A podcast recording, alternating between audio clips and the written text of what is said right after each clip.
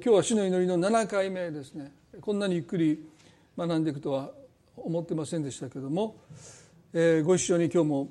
学んでいきたいと思います。マタイの6章の9節と10節をお読みします。マタイの6章の9節と10節。だからこう祈りなさい。天にいます私たちの父よ。皆が崇められますように。御国が来ますように。御心が天で行われるように地でも行われますように。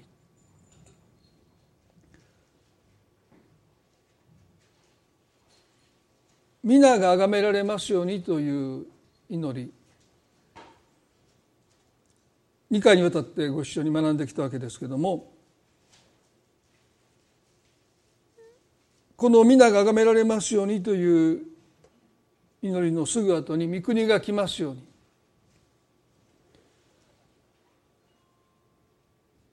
私たちの個人的な願いを申し上げる前に御国が来ますようにと祈るということは裏返せば御国が来るならば私たちの願いというものは、まあ、もちろん主の御心にかなった願いですけども、まあ、叶えられていくんだということですよね。ですから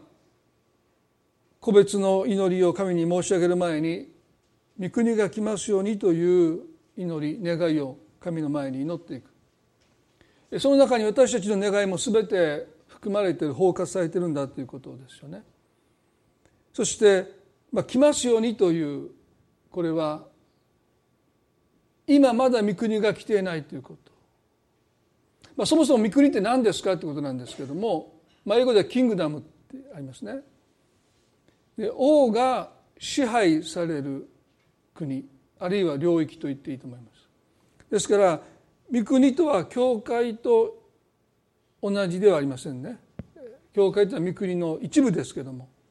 御国っていうのはさらにもっと大きな神様がご支配される領域その御国が来ますようにですからまだ完全には来ていないまあそれはもう私たちが周りを見渡せばそう説明されなくても分かりきったことですよねまだ神様のご支配が完全には来ていないですから御国が来ますようにと祈るようにとイエス様は教えてくださったこのウィリアム・ウィリモンという私がすごく尊敬するですねアメリカ人の牧師ですけども、えっと、彼の著書の「死の祈り」の中でこんなふうに言ってます。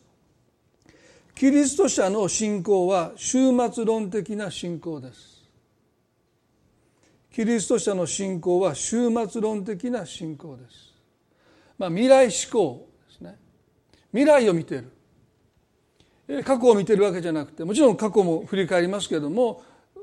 私たちの信仰というものはまだ見ぬ神の御業というものを期待している彼は続けてこう言いましたいつでも将来に向かって身を乗り出しつま先立ちになって前方を眺め私たちの間で神が一体何を生み出そうとしておられるのかを見たいとしきりに願うのです。もう一度お見せします。いつでも将来に向かって身を乗り出しつま先立ちになって前方を眺め私たちの間で神が一体何を生み出そうとしておられるのかを見たいとしきりに願うのです。終末論的な信仰とは神様がこれから何をなそうとしているのか期待を持って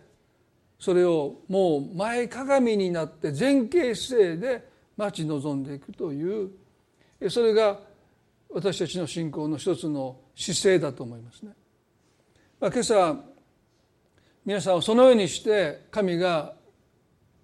これからなそうとしておられることを期待して前かがみで待ち望んでいるでしょうか、まあ、時に信仰っていうのは非常に受け身になってしまう。なぜ神様何もしてくださらないんですか。こんなに待ってるのに。でもそういう時って大体受け身なんですよね。ですから今朝「御国が来ますように」というこの祈りの一つの姿勢というものはもう前かがみですよ。期待して。ワクワクして神様がなそうとしていることをしきりに見たいと待ち望んでる。まあ、今多くの人は早くこのコロナの問題が収束することをね待ってる。待ちくたびれてる、えー、もう第2波じゃないかとも言われますけどもそういう中でもう疲れてきてる。でその時こそ私たちはちょっと前傾姿勢で神が何をしようとしておられるのかそのことに対して私たちはもっと期待して目を向けていくというその姿勢を取らないと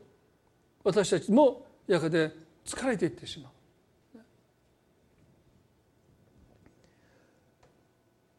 この御国が来ますように神様の国神様の支配が来ることを願うわけですけれどもどこに来ることを私たちは願うべきなのかそれはまず私たちの心です。御国が私の心に来ますように。それがおそらくまず私たちが祈らなければならない祈りなんだろうって。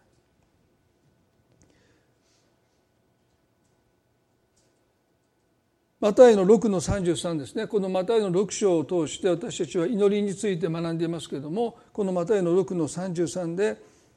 イエスはこのようにおっしゃった。だから神の国とその義とをまず第一に求めなさい。そうすればそれに加えてこれらのものは全て与えられます。ここでも神の国を求めることを教えられた。神の国が来るのをただ待ってるだけじゃなくて求めなさいってあなたの方から求めてきなさい御国が来ますように。私の心に御国が来ますように求めていく。でここでは第一に求めなさいとも書いてる。ただ求めるだけじゃない。まず第一に求めていく。私たちはいろんなものを求めて生きています。祈りっていうのはまさに求めていくっていうことですよね。でも何を第一に求めているのかということがとっても大切です。イエスは神の国をまず第一に求めなさい。神様を礼拝するとは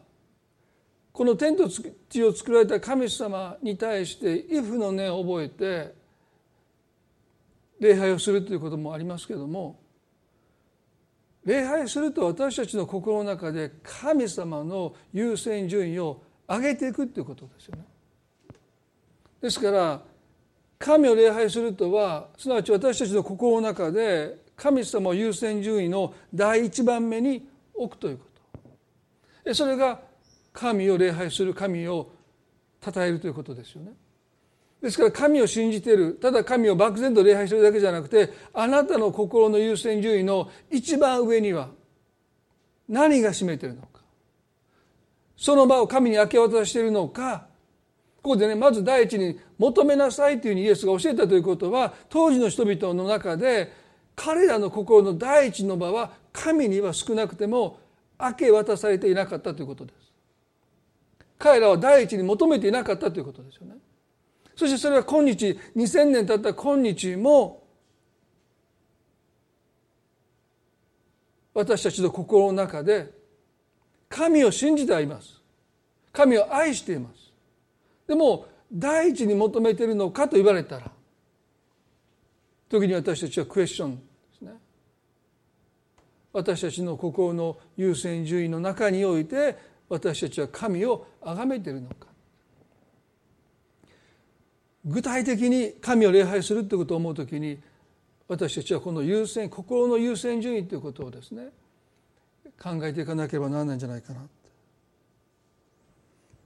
これは開かなくても結構ですけどもルカの9の5960にこのように聖書を書いてます。イエスは別の人にこう言われた。私についてきなさい。しかしその人は言ったまず行って私の父を葬ることを許してくださいすると彼に言われた死人たちの死人たちに彼らの中の死人たちを葬らせなさいあなたは出て行って神の国を言い広めなさいとおっしゃった。まあこのまま読めばですねある人がお父さんの葬儀を取り行わせてくださいってイエス様にお願いしたらイエス様がですねそんなことは死人たちに彼の中の死人たちに葬らせなさい。あなたは出て行って神の国を言い広めなさいとおっしゃった。あイエスに従っていくのに私たちは父の葬儀すらできないのか。そこまで犠牲にしないとイエスについていけないのかっていうふうに私たちは読んでしまうかも分かりません。でも父を葬るっていうことはそういう意味じゃないですね。父が亡くなるまでは父に仕えさせてくださいっていう私の優先順位の一番に父が生きてる限りは生きてる間だけで彼を父を私の優先順位の第一とさせてくださいとこの人は願ってる。まず言ってってそういうことですね。あなたについていきたいけどもあなたを第一としたいけどもまず言って父が亡くなるまでは父を第一にさせてください。そして父が亡くなったならばあなたを第一にしますって言ってるわけです。でもしここでイエスが分かったそう生きなさいって言って彼が父のもとに帰っていたとします。5年後でしょうか10年後でしょうか。父が亡くなった時に彼は戻ってくるんでしょうか。おそらく戻ってこないと思いますね。父が亡くなった後彼の心の優先順位の第一番目に父以外の何かが居座ると思います。例えば長男だから。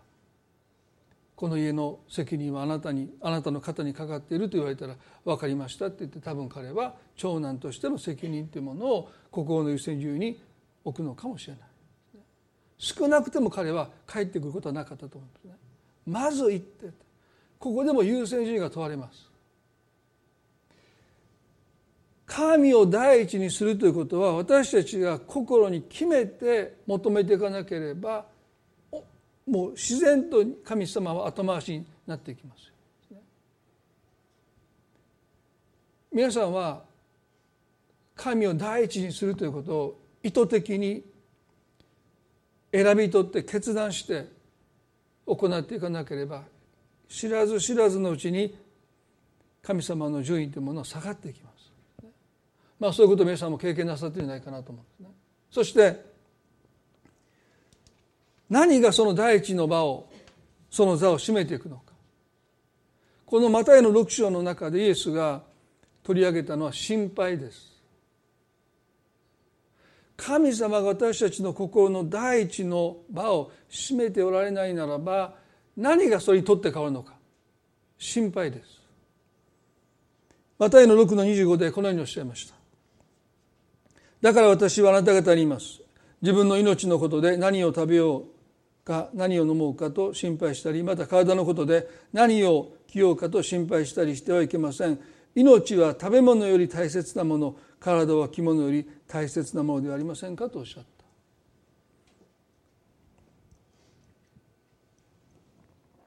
皆さんもこの箇所の、ね、背景よくご存知だと思いますね。何を食べようか何を飲もうか何を着ようか。当時の人々は選択に悩んでるわけじゃない。今日何を食べようかなって言って中華にしようかイタリアにしようか悩んでるわけじゃないんですね。文字通り食べ物がなかった。だから何を食べたらいいのかって心配してる。まあうちのおばあちゃんそれをちょっと間違えて私に教えましたけどね。何を着ようか。最初に触ったネクタイがミココだって言われたのでどれがいいかなって選んでたら怒られましたよね。聖書は何で書いてるんだって。何を着ようか。心配してはならない信行触った。最初に触ったのが御心だって言って。全然合ってない。ネクタイを無理やりさせられたというですね。苦い経験がありますけど、まあ、全然そういう意味じゃないんです皆さん。ね。もうこの服が最後。この服がボロボロになってもうボロボロなんだけどこの服がもう着れなくなったらもう私には服を買うお金もないし他の服はこの家にないってだから何をもうこの服見たらもうもうもう持たないって。そしたら何を着ようかってで心配してる。まあ私進学校時代にですねあのアメリカに留学した時に、まあ、会社を辞めていったんですけれども、まあ、ほとんど貯金も何もなくて行って2回退学になりかけましたね。あの授業で払えなかったので。分割にしたんですけど月々でそ払わせてもらったんだけど今週の金曜までに授業料払わなかったらノブも退学ですって。2回言われてまあなんとかしのいだんですけど。だからもうお金なかったんですね。で靴があのこの開いてきた時の間ガムテープでこう丸めて挟んで履いてたんですずっとね。まあ本当にお金なかったんですよね。だから授業料払えないんだから靴買ったらもう貧縮でしょ。靴買うぐらいだったら授業料払えって言われますからね。ですからもう毎晩もなんかもうブリットっていうあの2つで100円ぐらいのばっかり夕食食べてたんですけどまあその時もね確かにその今週今週末に授業料払わなかった大学でって言われた時はもう本当におねどうやってお金を手にしていいかということで本当に祈らされましたけども、まあ、不思議とチェックが送ってこられたりいろんなところお金を頂いて、まあ、授業料払えたわけですけどもまあでもねこの当時の人たちは本当に何を食べようか何を飲もうか何を着ようかって言って心配してる。で心配にもねこう贅沢な心配だって表現がありますね。あなたは贅沢な心配だでも本人は決して贅沢だと思ってない。本人にとってはもうすごく心の悩みだってまあそのことで夜も眠れないってこともあるわけですからね。この心配に贅沢な心配そうじゃない心配があるかどうか分かりませんけども。でも少なくともこの当時の人たちの心配っていうのはまあ、贅沢な悩み贅沢な心配ではないですよね。本当に食べ物がなかった、ね、着るものがなかった。そして彼らはそのことで日々悩んでる。でその人たちに向かってイエスは心配しなくていいっておっしゃった。何を根拠におっしゃったのか。こうこうですね。命は食べ物よりも大切なもの。体は着物より大切なものでありませんかって。皆さんね皆さんがこの食べ物がなくて着るものがなくていつもいつもそのことで心配してる。要はお昼食べたら夕食がないんですからね。夕食食べたら次の日の朝家に食べ物がないんですからね。だから彼らはもう絶えず何を食べようかって何を着ようかって心配する人たちに向かってこのイエスの答えに説得力があるんでしょうか。命は食べ物より大切なもの体は着物より大切なものでありませんか？って言われた時に「あそうですね」ああもう目から鱗です」命は着物よりも大切ですよね知らなかったイエス様ありがとうっていう人がいるんでしょうかそんなこと言われなくったって分かっています大切だと思ってるから心配してるんですそうでしょ？私たちがなぜ心配するのかそれを大切に思ってるからこそですよ。どうでもよかったら心配なんかしないですよ。だからあなたの命は命は食べ物でも大切だなんて言われたって彼らはですねああそうですかって本当にそうですねって言うはずがないですよ。そんなこと言われなくったって分かってます。だから朝から晩まで目を覚ました瞬間から夜眠るまで食べ物のことを何を食べ何を着ようかと心配してるんじゃありませんかって答えになってないこんなことを持ってこんな根拠を持って心配するなって言われたって彼らは納得できなかったと思いますよね。マタイの6の26でイエスはこのようにもおっしゃったですよ。空の鳥を見なさい。種まきもせず借り入れもせず蔵に収めることもしません。けれどもあなた方の天の父がこれを養っていてくださるのです。あなた方は鳥よりももっと優れたものでありませんか。WTB というですねワッツ・タ・パスタのラジオに出た時にこの箇所を少し取り上げましたけどあなた方は鳥よりももっと優れたものでありませんかと言われてそうですねって。いやもう気が付かなかった。くりしましたってイエス様ありがとうってもうこれで悩みが心配がもう吹っ飛びましたってよかったって言った人はアホですよね多分。まあ、そうしているかも分かりませんけどね空の鳥を見なさいって言われてずっと空の鳥を見てた人いるんですよ。何にも変わらないっていそういう意味じゃないんですね。空の鳥見てるんだったら野鳥の会入ればいいわけですからね。空の鳥を養っておられる父なる神様を見なさいとおっしゃったんですよね。でもねこの表現も誤解を生みますよね。あなた方は鳥よりももっと優れたものでありませんかっておっしゃった。今まで私の人生で鳥と比較して自分に価値があるって分かったって言った人は会ったことないんですよ。まあこれだとね野の草明日は炉に投げ込まれる炉の草さえもソロモンよりも装ってくださってるんだからって同じことをイエス様おっしゃってでもね私ねまあイエス様に申し訳ないんだけど私自身野の草と比べてね空の鳥と比べ、まあ、例えばスズメと比べて、はあ、俺ってすごい価値あるんだって一回も思おうとしましたよ聖書に書いてるんだから。何回もあなた方は鳥よりももっと優れたものでありませんかってこの箇所何回も読んで何回もそう思おうと思ってベランダに行って空の鳥見るんだけど心配が消えた試しがないですよ。でしょ？だからそういう意味じゃないんですね。命と着物を比較して命の方が重いじゃないか鳥と私たちを比較してあなた方たちの方が優れてるじゃないかというこういう比較でおっしゃってるわけじゃないんですね。皆さんね私たちが抱えているジレンマはこうです。私たちの誰もが命が大切だって分かってる。ですね。だから心配するんですね。でも罪の結果として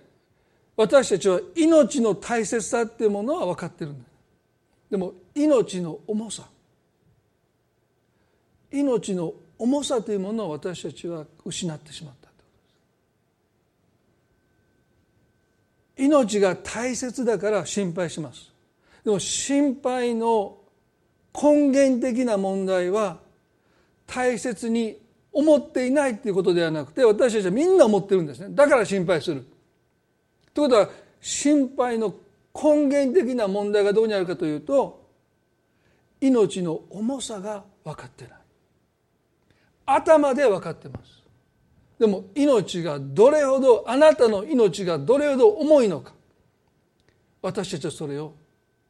分からないんです。いや命が軽いんですね。なぜイエスが心配してはいけないとおっしゃったか。それは心配があなたの中で何をするかというと心配すればするほど私たちは命が軽くなっていくのを経験します。これが心配のジレンマなんです。命は大切だと私たちは分かっている。かけがえのないものだと分かっている。だから心配する。でも心配すると何が起こるかというと命の重さが軽くなっていくんですだから心配すれば心配するほど私たちの命の重さはどんどんどんどん軽くなっていくのでますます心配します。皆さん心配して命が重くなってくれれば私たちは心配しなくなるんですよ。イエスはあなたがどれほど心配しても自分の命を少しでも伸ばすことはできますかともおっしゃった。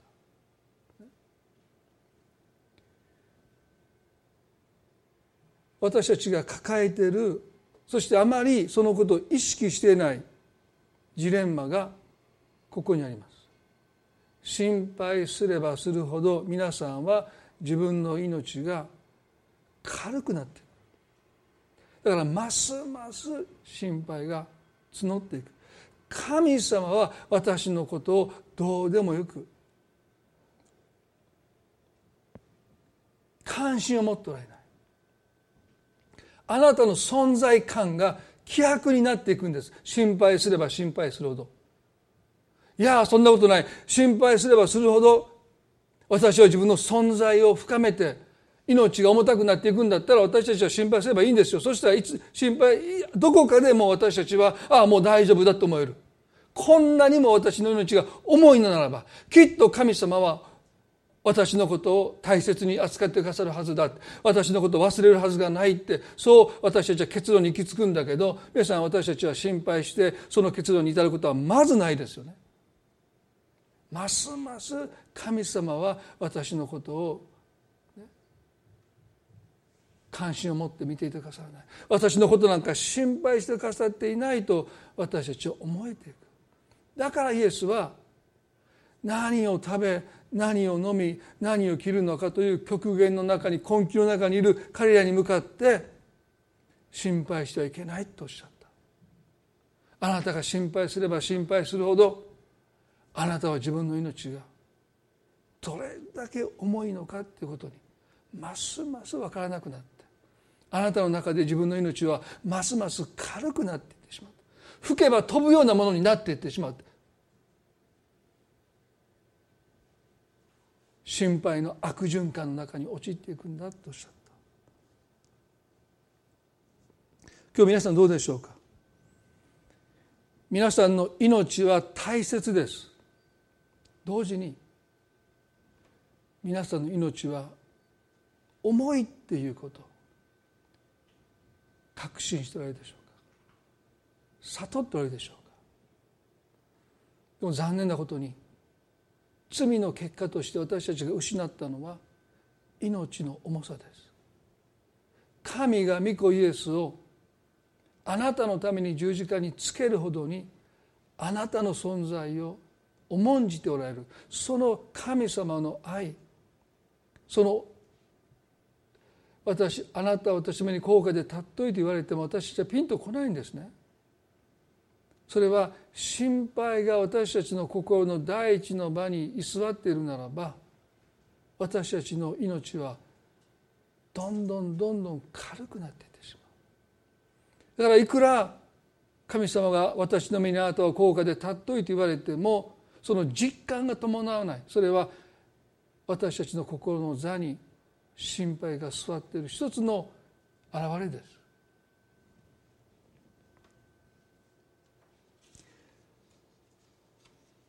神の国とその義をまず第一に求めなさいっておっしゃったそれはなぜ私たちが神を第一に求めるかというと私たちの心の第一の場最優先その場に神様を私たちが歓迎するときに私たちはあることに目が開かれていきます。それは神様が私たちを心配してくださって私たちのことをいつも考えていてくださる。だから空の鳥を見なさいってイエスおっしゃったのは天の父が空の鳥を養っていてくださる。その父なる神様の眼差しがあなたに向けられている。そしてその神様の眼差しの中にいるあなた自身を少し離れて見るということです。こんなにも神様は私のことを心配してくださってるんだ。命の重さはそこから来ます。神様は私のことをこんなにも心配してくださり気にかけてくださり心を砕いてくださり祈っていてくださる。皆さんはそういうご自分の姿神様に祈られているご自分の姿を見ておられるでしょうか？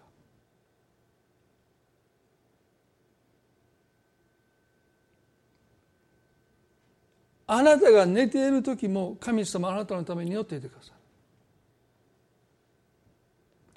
祈られてる。神様に取りなされてる。神様に祈られてる。神様に目を向けられてる。神様に心を砕いていただいてる。あなたの姿を私たちが見ることができるのは神を第一にすること。あなたの心の最優先の場に神様を迎えるということなんです。イエスはこうおっしゃいましたね。そうすればそれら全てのものは与えられていくんだ。あ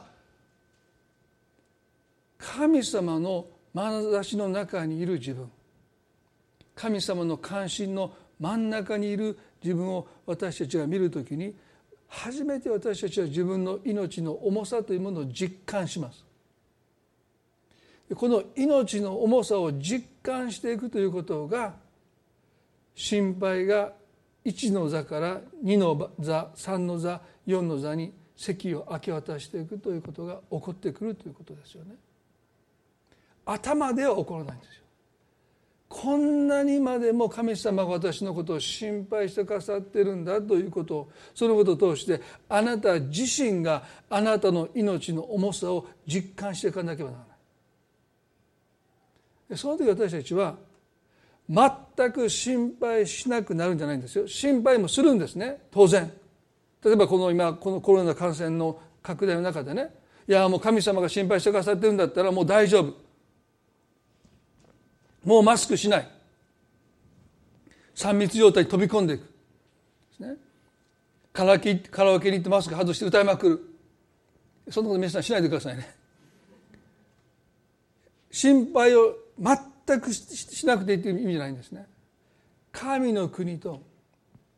その人をまず第一に求めていくときに心配はしかるべきところに収まっていきます。でも第一の座を与えてはならないってそうおっしゃった。マタイの最後に6の3132にイエスはこうおっしゃいました。そういうわけだから何を食べるか何を飲むか何を着るかなどと言って心配するのはやめなさい。こういうものは皆違法人が切に求めているものなのですしかしあなた方の天の父はそれがあなた方に必要な必要であることを知っておられますとおっしゃった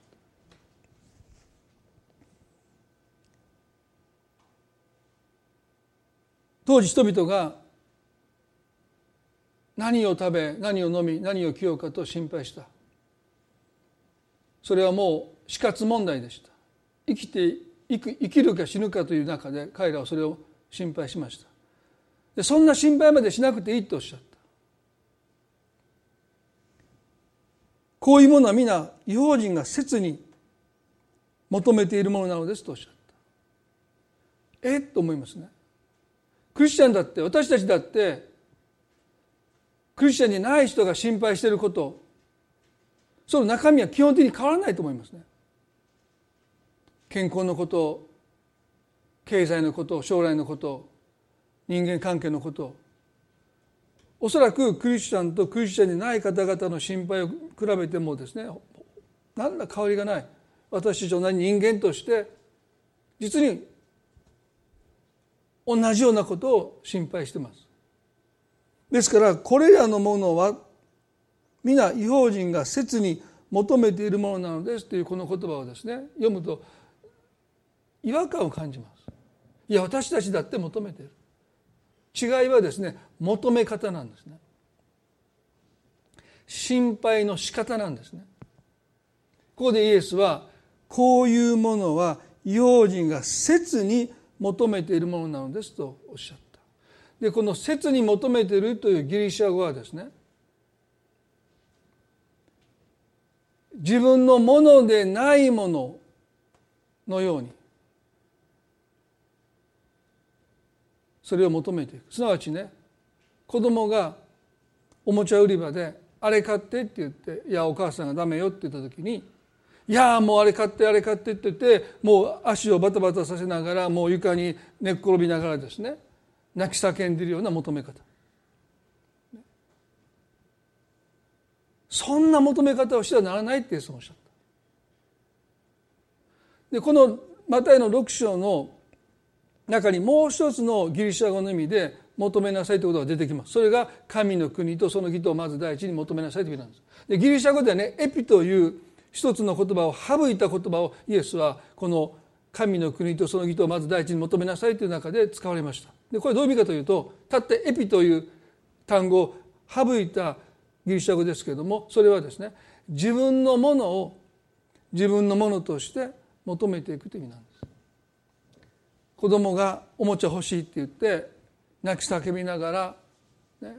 もう足をバタバタさせながら大声でそれを求めていくような求め方をしないで自分のものをくださいというように求めてきなさい。心配する時に私たちは、ね、心配が私たちの心の一番の座に座ってるならば私たちはそういう求め方をするんです。切に求めていく。取り乱しながら必死になって。心の部屋を失いながら求めていってしまう。でも神の国とその義とを求めていくときにその求め方は神様が私たちのために備えてくださっているものがあるので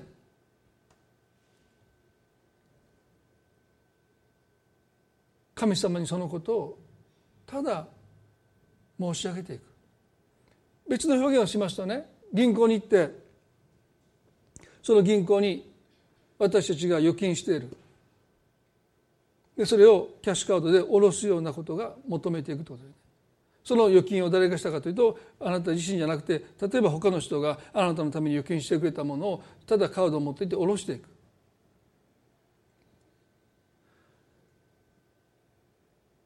でも用心の切に求めるという求め方はですねあるいは心配するということ。それは自分のものでないものを求めて。まあ、銀行に行ってその銀行に自分の口座がなくて預金もしなければですねどうやって求めるか。金出せだけですよね。強引に無理やり何が何でも。その時の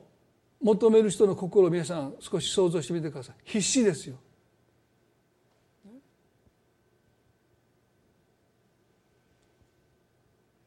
あなた方はそんなふうに心配してはいけないってそうおっしゃった。もうあなた方に必要なものは神様が銀行の口座に全部入れてくださっているので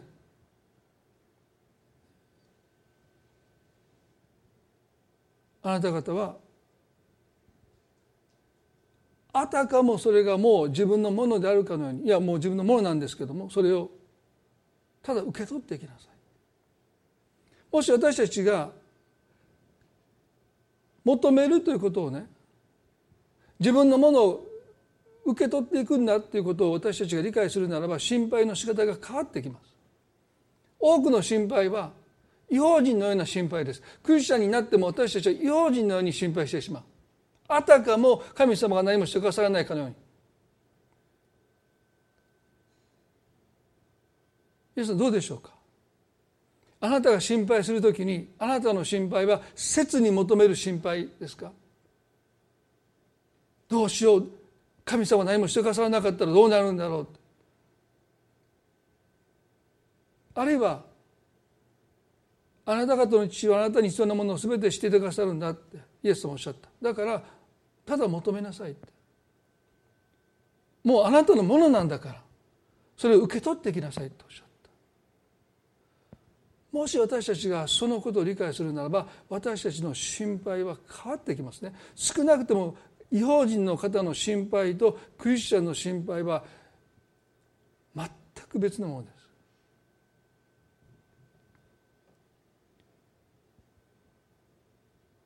今日皆さん皆さんの心の優先順位の一番上に神様をお迎えしているでしょうか？もしあなたの優先順位の第一に神様がおられるならば私たちはまず自分の命の重さというものを知ります。あなたは私の目に高価で尊いと言われた言葉の実感があなたの中に生まれてきます。そして御子イエスさえ惜しまずに与えてくださったという。なぜ神はここまで私のことを大切に思ってくださるのか。大切に思われてるあなたの存在。それがあなたの命の重さです。そしてその重さが分かるときに私たちの心の中から心配がその少なくても第一の場から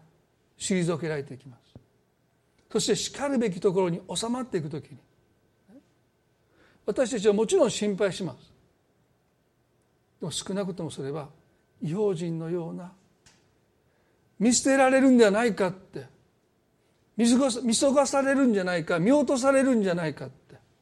もしかしたら私は手に入らないんじゃないか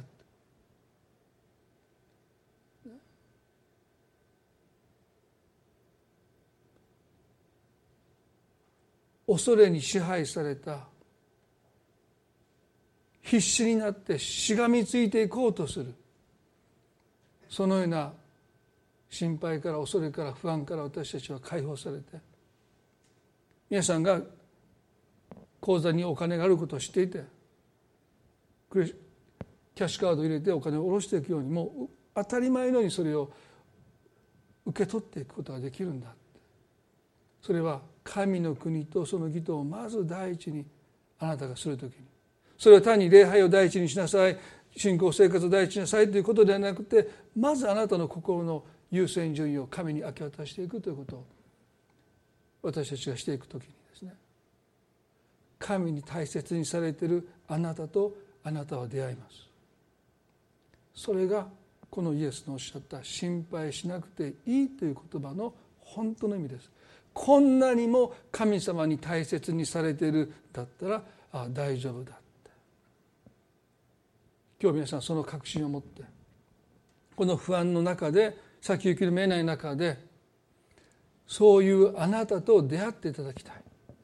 それが本当のあなただからです。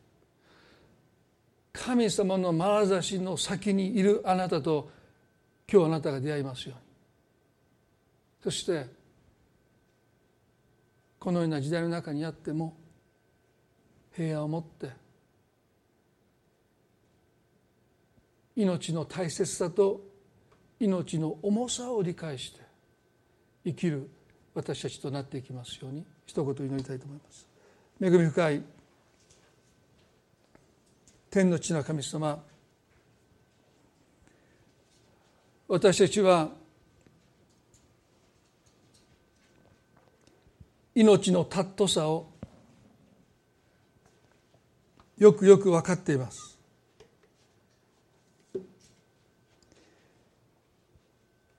命が大切だということを私たちはよくよく分かっていますけれども命の重さの実感が私たちにはありません。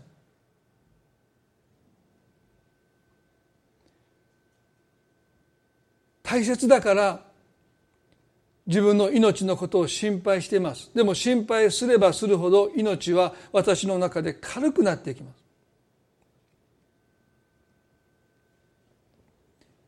何というジレンマでしょうか。しかし多くの人がこのことで苦しんでいます。悩んでいます。心配すれば心配するほどどんどんどんどん私たちの命は軽くなっていってしまう。ああもう神様は私のことなんてどうでもいいんだって。私なんか神様の関心外だって。神様もっと大切な人もっと有能な人もっと貢献している人に目を留めていて私のことなんて目を留めていてくださらないんだって。心配すれば心配するほど私たちはその結論に至ってきます。だから私は自分のことを自分で心配しなきゃ。誰も心配してくれないから私は自分のことは少なくても自分で心配しなきゃって言って心配することが私たちの生き方になっていきます。明日のことを心配して今日を費やしていきます。これから先のことを心配して私たちは一日一日を費やしていってしまう。この悪循環から私たちを救い出してください神の国とその義とをまず第一に。求めることができますように。その心の優先順位のその一番の座を神様あなたに。明け渡す時に。私たちはあなたに心配されている自分と出会います。今日この場所におられる方々またインターネットを通してまたネットで礼拝を参加されるお一人一人が御子さえ惜しまずにあなた一人のために喜んで与えてくださるその父なる神様の心の中のあなたの存在の重さ。あなたのために涙しもだえ苦しみ心砕いてあなたが眠ってる間もまどろむことなくあなたのために祈っていてくださる。その眼差しの先にあなたがいることにどうかあなたが今日気づきますように。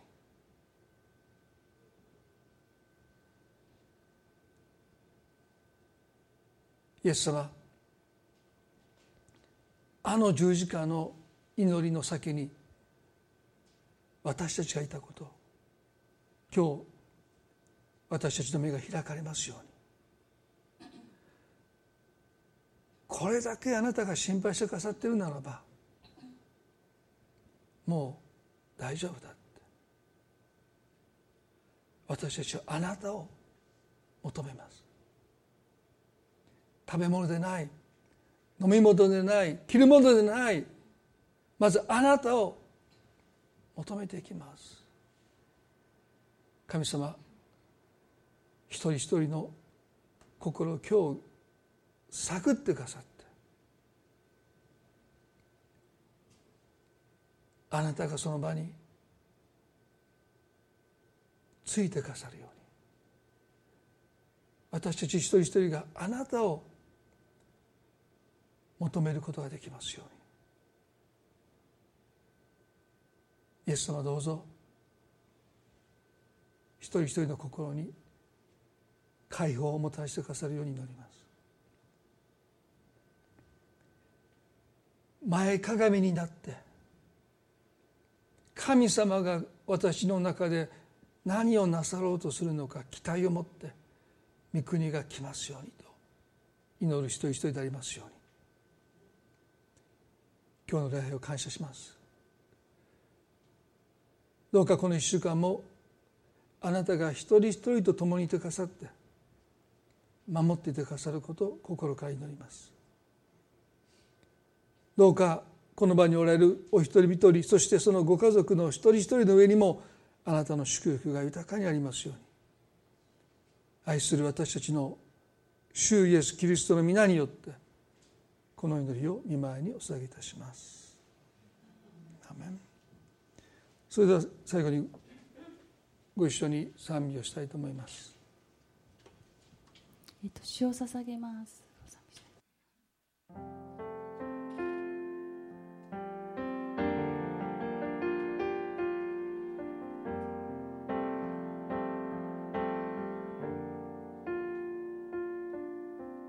私の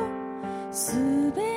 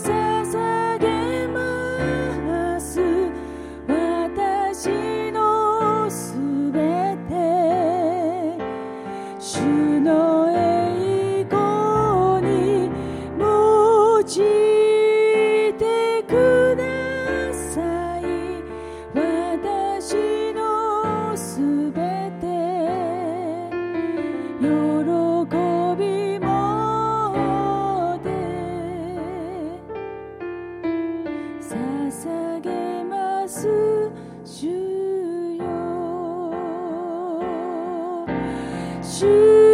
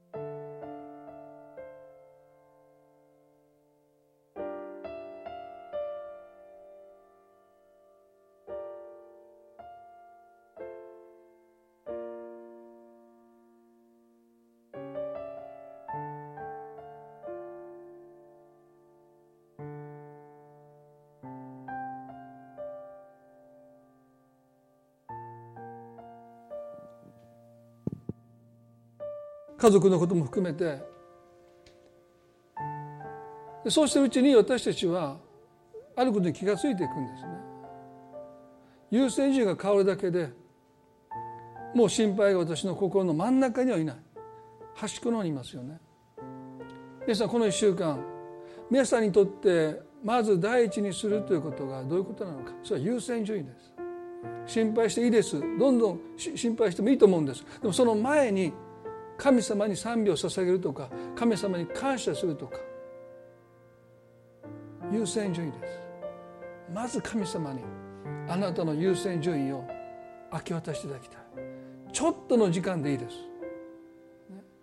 24時間ずっとそんなことできないですね。でも心配する前にそれだけなんです。神様にまず感謝しようそれから心配しようそのことをこの1週間ぜひあなたの生活の中でやってみていただきたいなと思うんです。あ神様を第一にするってそんなに難しくないなってそのことを皆さん必ず経験なさると思います。これでいいんだって。そうやって歩んでいきたいなとそう願いますね。